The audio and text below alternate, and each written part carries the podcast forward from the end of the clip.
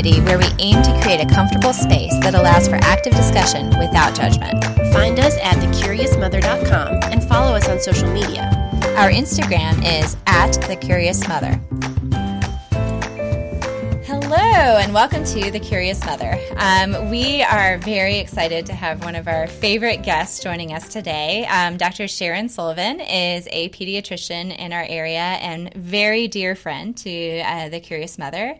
And so, welcome, Dr. Sullivan. Thank you. Thanks for having me. So, Melissa, what have you been curious about lately? Oh, such fun stuff. I really want to talk about puberty today. And especially this whole pre-pubescent period.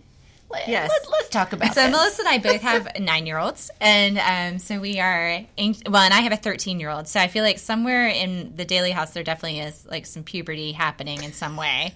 um, but because my nine and my thirteen year old is a very private person, I have no idea what is actually happening privately for him.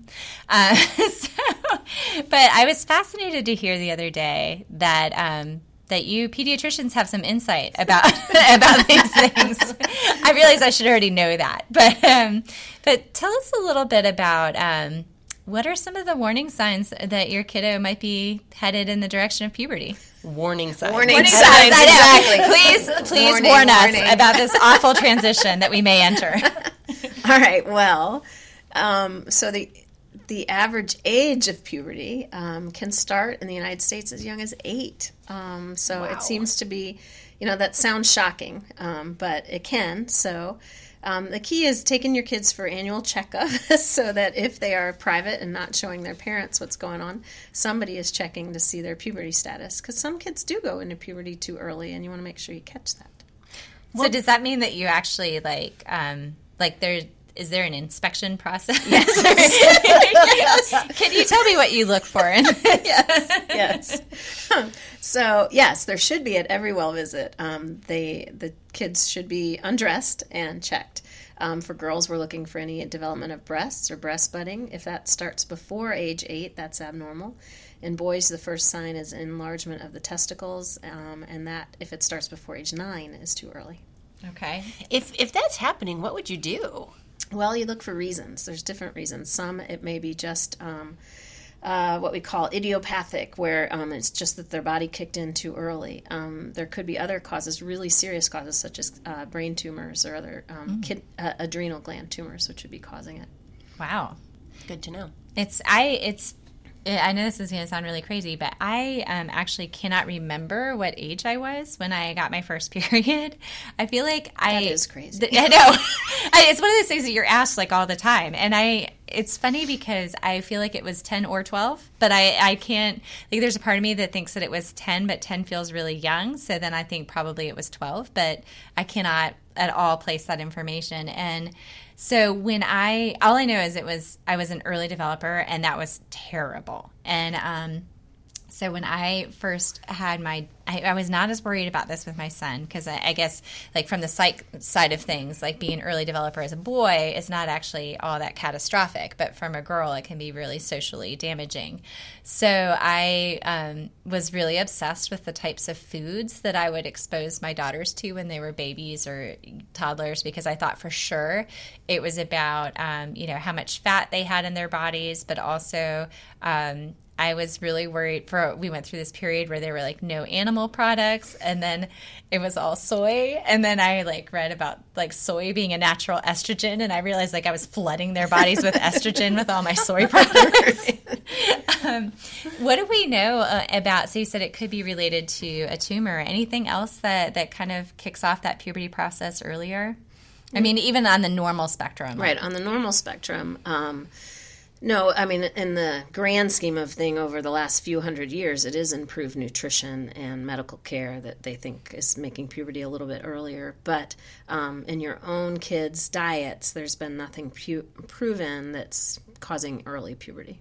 Hearing you say improved nutrition Well- has made us go earlier. That's fascinating, actually. Right. I love that. Yeah. Yeah, because I, I I thought it was a, a bad thing. So like, are you are you saying that in a nice way, or is it really that we have improved nutrition? Well, I guess compare, comparative to you know 100 or 200 years ago, I guess. Okay. Now maybe we're swinging the other way to really not healthy diets, but we'll see. So, aside from um, noticing physical changes, are there any other signs that parents might see, like moodiness or hormone, like raging hormones? Definitely, you, um, you'll see some moodiness sometimes before any of the physical changes. Um, the kids may cry and they don't really know why they're crying, or they're um, more irritable. What about um, Uh, one of the things that I've noticed, not so much with my own kiddo, but with his friends, is stinkiness. Can you mm, tell me a little bit about that? Why That's- are why are the boys so smelly? That's a good question. That's a good question. And actually, that is not a sign of early puberty. Some people just have more body odor than others. I'll have kids come in who are six and they have body odor already, and we have to start talking about hygiene and even deodorant, but it does not indicate early puberty. Um, it just has to do with your sweat glands. But yes, some people really stink um, and some don't. Now, definitely in puberty, the um, kids will have much more body odor, and you're going to notice that in the mid puberty years. okay, so a stinky kiddo may get even more stinky Yes. when they hit puberty. yeah, it was funny. One of the things that my son asked for recently was cologne, and I was kind of laughing to myself because to me, I, he really has no odor. Now he smells like cologne, but um, but I'm like, can we also spray down some of your friends when I'm driving them around in my car? Exactly. Right. it can get pretty pungent in there. and, and it's not appropriate to have that conversation with their friends, right? Probably, Probably not. not. No, Probably probably not. But what age do parents like? When should it be on my radar to introduce deodorant? Only when they need it. Only if you're starting to smell um, Okay. that odor, because you don't want them to get teased at school. That's the main thing. Right. So really, when you start smelling them is when you get the deodorant. It's not like age eleven. Correct. Okay. Right. Yeah. Some kids may not need it at all, but most do. Um, one of the things that I also remember when I was so when I was in graduate school, I learned about this thing called the prepubescent filling period, where the body like gains fat in preparation for puberty. And this to me was like this huge game changer because I was like, why does nobody tell the parents about this prepubescent filling period? Because I feel like um, in my own life experience, I had chunked up in preparation for puberty, and my family freaked out and was like putting me on a diet and very worried. And of course, like I went through puberty, leaned out, and it was all, you know, a lot of stress, much ado about probably nothing. And I feel like I have um, watched some of my friends' kiddos go through this too. And it's interesting because even from the parent perspective, I keep telling myself, like, it's going to be okay. This is, you know, their body is changing for them to grow, but it is kind of hard. Like, can you talk a little bit? What's happening there? Well, and it's interesting you said you learned about it in school because I never did. Um, we didn't really talk about that at all, and but I have learned that in practice. Um, just watching the kids around ages eight to ten, they will get a little chunky around the middle, and um, you notice a, a spike in their weight gain. And then you're right, they hit that puberty growth spurt and they lean out again. Um, so I try to reassure the families that that's going to occur. Um, and I've seen it in my own kids. Um, so it's it's really interesting, and I think it must be your body just sort of storing up for that growth spurt because they're going to grow. Um, typically, kids grow two inches a year, and sometimes in puberty they'll grow four or five inches in a year. Yeah, I've even heard of them like growing an inch. Like, like it is actually possible for them to grow an inch overnight. That I don't know, but maybe. But I think it's so good for every parent, especially these health conscious parents, Yeah. to know that it's really okay. My daughter's nine, and we have already talked so much this month. Her coming home, my friends think they're fat. Am I fat? Um, it, it, it's like the buzzword of I'm unhealthy, I'm fat. And if, if kids aren't anticipating that we grow and we change, and if parents don't think it's okay, there's so much shame that could happen. And I would hate, I mean, is it possible for kids, if they don't eat enough during that time, to miss growth um, potential? That that's a good question. Yes, if they really were restricting calories and um, or losing weight. That could affect their growth. Yeah. Okay. Well, and um, you know, one of the things that came up in a um, family I was working with was, you know, uh, restricting sleep. You know, like and how that can actually curtail the amount of human growth hormone they're exposed to. And so, you know, we were trying to coach the kiddo through the idea that you need to sleep because you do want to be taller, and this is going to help your body grow. And and it was it was interesting, like how much we had to have this kiddo understand that sleep was part of it too. For sure. So let's talk about girls getting their periods then. Okay. How do we prep our girls, and what is kind of the average age where girls are getting their periods these days? So the average age is 11 in the United States, but it's a huge range. Um, and I always uh, tell my families that typically in girls, they will start their period two years after their breast buds develop. Really? So that's sort of a little window that you can look for. Um, not always the case, but typically. What is the difference to um, between actual breast buds and maybe there being some fatty tissue? Because I, you know, I have to say I've seen my kiddos tend to thicken up before they grow, and so there have been a couple of times when I thought they might have breast buds, and I have my daughters are obsessed with when they're going to get breast buds. So I feel like there have been times they have identified that this is happening. And then they grow, and the thing they go away. So that's, that's the hard part. It is actually hard to tell sometimes, but um, uh, they just have a different um, feel and texture to them when they actually are breast buds versus fat, and that's why they need a checkup. I'm trying to imagine like me, me palpating. Like, let me. right, you won't be able to tell. but it is hard to tell sometimes. But if it's the right time, sort of nine. 9 to 11 they probably are starting to develop their breast buds So, little que- a side question, not so medical here, but is this when we start like training bras? Is that like when you have breast buds? Is it time to go put something on them? depends the kid on the kid you know some kids aren't bothered by it at all but i would say if you're starting to be able to see through a t-shirt can see their nipples or the breast buds it's probably time to just wear a little i tell them wear a little cami or a tank mm-hmm. top underneath yeah It's so funny. I can remember having bras forced on me because I I was a, to- a tomboy, you know, and I did not want to have to deal with that stuff. And I remember my mom being like, "No, it's time." and, and it's funny because the Daily House is the exact opposite. They both like they love everything about being a girl, so they have been.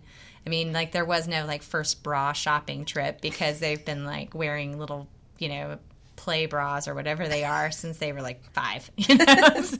well they have very cool ones now it's They all do. different than it was years ago It's so much better. yes So when we feel like we've got some breast buds, that's a good indicator that probably we're about two years out from when period starts. yes usually hmm What does that say about growth? Like, so I had a friend who was told that um, their daughter was probably a couple of years from getting their period, and that also indicated that they probably were going to grow a good bit more. Like, how does height play out with with um, development? So, in especially in girls, um, once they start their periods, their growth definitely slows down. They're still going to grow another year or two, but not at the rate they did before their period started.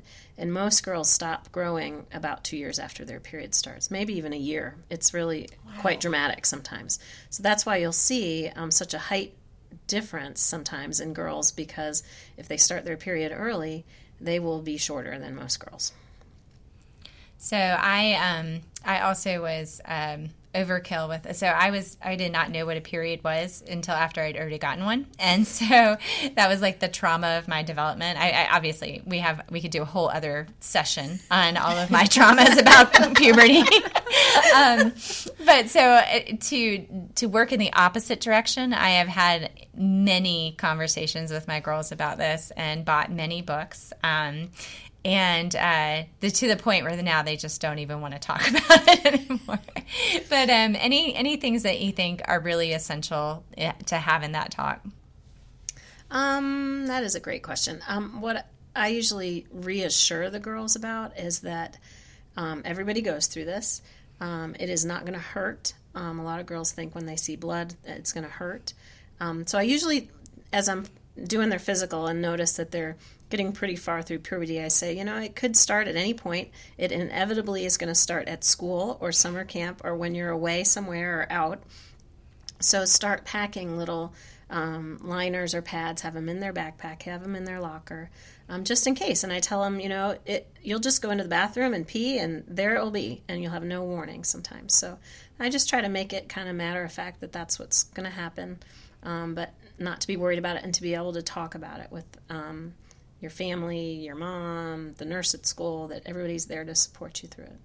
What are what are some of the the imminent stuff? like what tells you that you need to have that conversation? Um, if they have pretty significant breast development and pubic hair, then I would definitely be having the conversation. Okay, so those are the it's coming. Yeah, yeah. If they don't have any pubic hair, they're probably not close to having their period. Okay. Okay, that's a good one to know. Yeah, that's a good one. Especially, I'm thinking about myself, who I'm still waiting for my boobs to come out. So, um, Correct. Okay. Yeah. Use that as the other marker. so a question I get a lot is, um, okay, so it's summertime. So when is it age appropriate for girls to use tampons? They can use them right away if they'd like, as soon as they feel comfortable. Um, because beach, pool, all the other activities that they want to do, I don't want them to miss those things because of their period. Um, so I, a lot of um, moms are freaked out about it. It really is odd. Um, but uh, I tell them, you know, as soon as they have one or two periods, if they're ready to try it, go for it. Okay, that's good to know. Um, any particular, like, I guess I would imagine that maybe why moms are freaked out is because it requires some coaching, right? right. Correct. Yes. yeah. Um, I, you know, I tell them they do make really tiny ones now, slim ones for teens. So get the smallest ones. You can put Vaseline on it, KY, something like that. Get a mirror and and and just try to just you know try to not freak them out. Um, just tell them this is just part of their body. Um, make it as natural as possible. I guess mm-hmm. my mom did not do that, so I'm hopeful that you know it's easier for them. you know, I'm thinking back. My mom would always be willing to talk, but I was so embarrassed I could yeah. not talk about it. And thankfully, I had older sisters, so the supplies were just in the house. But um, is there anything a mom can do to try to make it easier for her daughter to open up?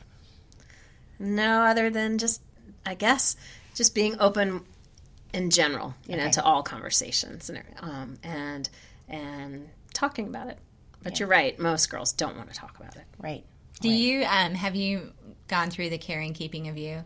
Have you done that with with yours? So we do not have that book. I did just buy HelloFlo. Okay. wait, um, wait, wait, have you done a pre-read of HelloFlo? Uh, yes. Okay. Yeah. And, Good. Um, so I will say, my daughter is like she's so curious and fascinated and so open about it that it's more about me. Like I have to really manage my anxiety of like.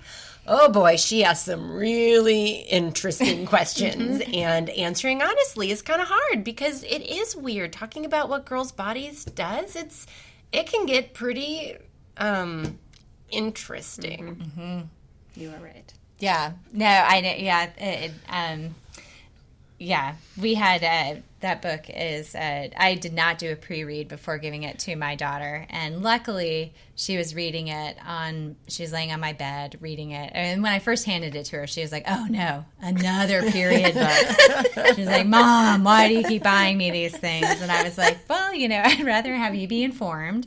Um, but yeah, it had a, a really interesting um, photo spread of the um, pubic hair trends through the centuries. Have you? do you remember this part? Not, we've got not gotten there yet. Oh my gosh! well, just just be prepared. That's awesome. Did you like the American Girl series? I, I, so we just got the first care and keeping of you. We did. I, I never graduated to level two, but the first one was great because it was just enough information not too much information you know in the sense of i mean it's funny i can't i feel like i now know by heart the the four pages where they cover periods and tampons and pads because we've read it like it's been the bedtime story at times like can we just go through what are pads and tampons again? So we've gone through it uh, many times um, my daughters love the breast development spread in that book because they're you know they like to try to figure out where they are on the spectrum. And of course where i am on the spectrum.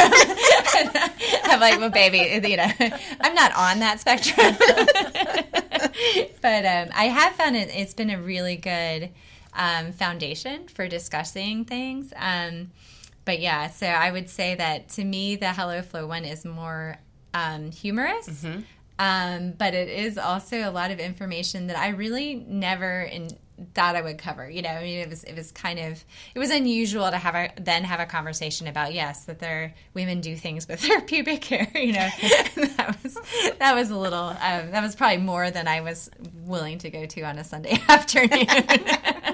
but at least there are books and materials for maybe moms who who are so embarrassed or uncomfortable talking that they can lead the conversation Right. with written material. yeah. yeah, I think that makes it a lot easier. On uh, you know moving from the the girl side of things to the boys side of things um you know boys have a whole other set of issues or issues is not quite the right word.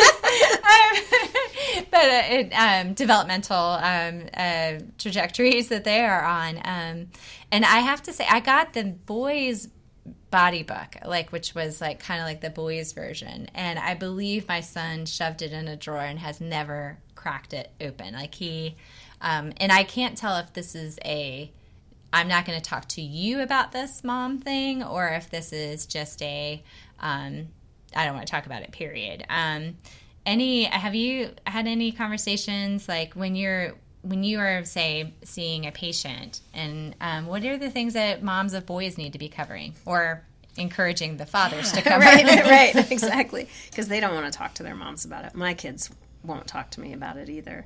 Um, um, well, uh, so they de- they develop a little later than the girls typically, and it can be a huge range. I think that's some of the big concern boys have is when their friends are developing and they're not. Are they normal? When when are they going to develop? And because it also does affect their height, they tend to be smaller boys, not as muscular. Um, and they will grow they will catch up but that's what people come to me for is you know when am i going to catch up to my friends so i have to reassure them that there's a huge range um, of time and some boys don't develop till they're 15 or 16 is that sometimes predicted by the dad? Like i've, I've wondered about that. It is yeah we call them late bloomers right? Um, so if dad was a late bloomer the, the boy may be too. Um, um, for moms of boys, I guess it's more just being open to questions and having them come to you if they have any problems. Um, I try to, you know, make it as light as I can when I'm doing their checkups and just tell them, you know, hey, this is just a part of your body, um, but you do need to be aware and make sure that everything is okay down there. And if you're having pain or problems, you need to come get it checked out. Um, other things like, uh, like difficult conversations with boys would be something like wet dreams, Yes. things Yes. like that. Um, they don't want to talk about that at all with their mom, but I think you know boys need to know that's normal and not be afraid. Um, so they need somebody to tell them that. So a book is a good way to start that conversation at least. Yeah, that was actually my um, goal in buying the book. Was Exactly. was to be able to have there be a resource somewhere in the house should he have questions. Because I just was imagining that. I think it would be very hard to say what's happening with this, Yes. and it's one of those things where like I feel that being a mom of a son, you're almost trying to like parent like from a distance a little bit because I have all these curiosities about like where things are for him and you know uh, and it is um, I have a particularly not talkative son and it's like and I find myself just in my head like wondering you know does he remember that the book is in the drawer if he has questions? Yes, I um, I try to catch my kids in the car and talk about it one on one. You know, when they're trapped with you in the car, but they certainly don't want to talk about it. But I just let them know, you know, that if they have questions about anything, to ask me or their dad or their doctor. You know, I'll have kids come and ask me, and actually that kind of ties into their checkups. That's re- know, it's really important to have an annual checkup for many reasons, but definitely in puberty. And and around 13 or 14, I ask the parents to step out, as probably most pediatricians do or should, at least for a few minutes, to, to ask the kids do they have any questions regarding anything, but also about puberty, because some of them are embarrassed in front of their moms, and they'll but they'll ask me. They'll open up and say, "Hey, you know, I have this. Will you look at it?" Um, so it's important. Do you feel that um, I, is puberty when like the gender of their physicians might matter? You know, like is because I, I I wonder about that. That's a good question. It depends on the kid. It totally depends on the kid. I have many um, teen boys who still come to me as their pediatrician, but we also have many who swap around puberty into the to go to the male physicians. Um, but it it really just depends um, on each individual. I'd say the majority of boys end up seeing male physicians if there's a male in their office, but What are the things that parents should be like what are the the stuff that we should be worried about or like maybe worried about is the wrong. There's a lot. when is when is it going wrong? When do we know that development has gone in the wrong direction or you know when should when should we be thinking okay this could be a, a bigger challenge In regards to, to puberty, puberty, yes, development, yeah Um, early puberty. So if it's truly early puberty, that needs to be looked into and addressed. Um, uh, but you know, like I said, that's before eight. A lot of people wouldn't assume that that's normal, eight and later, but um, before eight um, or late, um, that's more rare. But in girls, if they haven't started a period by 16, then you need to look into things, make sure their ovaries are functioning and that everything's okay. Because there are rare, rare conditions out there where girls don't have uteruses and don't, you know, there's other issues. and i if you have a boy who's a late bloomer chances like i guess benchmark it maybe i mean i think that um, my husband probably he says he had his growth spurt when he was like 16 or 17 so probably it wouldn't be a late bloomer necessarily until we've hit maybe where dad had that growth spurt Correct, yeah. But you do want to make sure you're not missing something. So, you know, each year they should still be growing at least two inches a year. And if they're not, somebody should be looking into that. Or you also can, um, there's a formula to predict their adult height. And if they're not tracking close to that, then somebody should look into that too, just to make sure you're not missing a growth hormone deficiency or delay. Because if you miss that and you miss their window of where you could have treated them, they will not meet their height they were supposed to be. Let me ask you about that formula. At, what, at what age can you predict how tall your child is going to be? You never can truly predict because if you look at siblings like my sister and i if you look at how tall our parents are we should be the same height then if you think about it with the formula but there's a window so there is a formula um, and i'll give it to you guys in case you want to write it down it's um, if uh, so for a girl you take dad's height and you subtract five inches you add that to mom's height and divide by two. You take the average. For a boy, it's the opposite. You add five inches to mom's height and then average it with the dad's height. That gives you a range of about one to two inches on each side of that number. Is so it's a pretty big range, but it gives you a prediction on their growth chart. You know how at checkups we plot everybody on a growth chart. That's the big deal at pediatric offices. is your growth chart, but that gives you a window. And if your kid is not falling into that range on their growth chart um, after age five or so, then you need to just make sure you're tracking it and that you're not missing that. And does that is that true for even? I know one of my kiddos was on the low end of the growth chart until pretty recently. Um, would that height predictor still like work for her, or is that is that like extra information? Like if they're low on the growth chart, does that say that maybe they would be low on what the prediction would be, or does that No, have any? it really doesn't. It, Okay. it depends on when she hits puberty. That's the Okay. big thing is um, on whether her puberty is going to be later than her siblings. Um, anything that you wish parents knew, you know, like I, like I, I'm sure you deal with a lot of like scared, anxious parents. Any anything in particular you would love for them to know about parenting a kiddo through big hormonal changes? Well, that's good. I would say, um, you know, hormonal swings are normal in puberty. You're going to see a lot of emotions swing. If you see a kid um, really withdrawal, though, and they are locked up in their room and not enjoying their their activities that they used to do, um, they're pulling away from things. That's not normal puberty. You need to investigate that more. Um, but it's normal for them to want to be more alone or you know reading in their room a little bit of downtime um, to it's normal for them to pull away from their parents and want to be with their peers but if they pull away from their peers and their activities that's not normal so you need to investigate that a little bit Those are that's great advice for parents to Yeah. be looking for.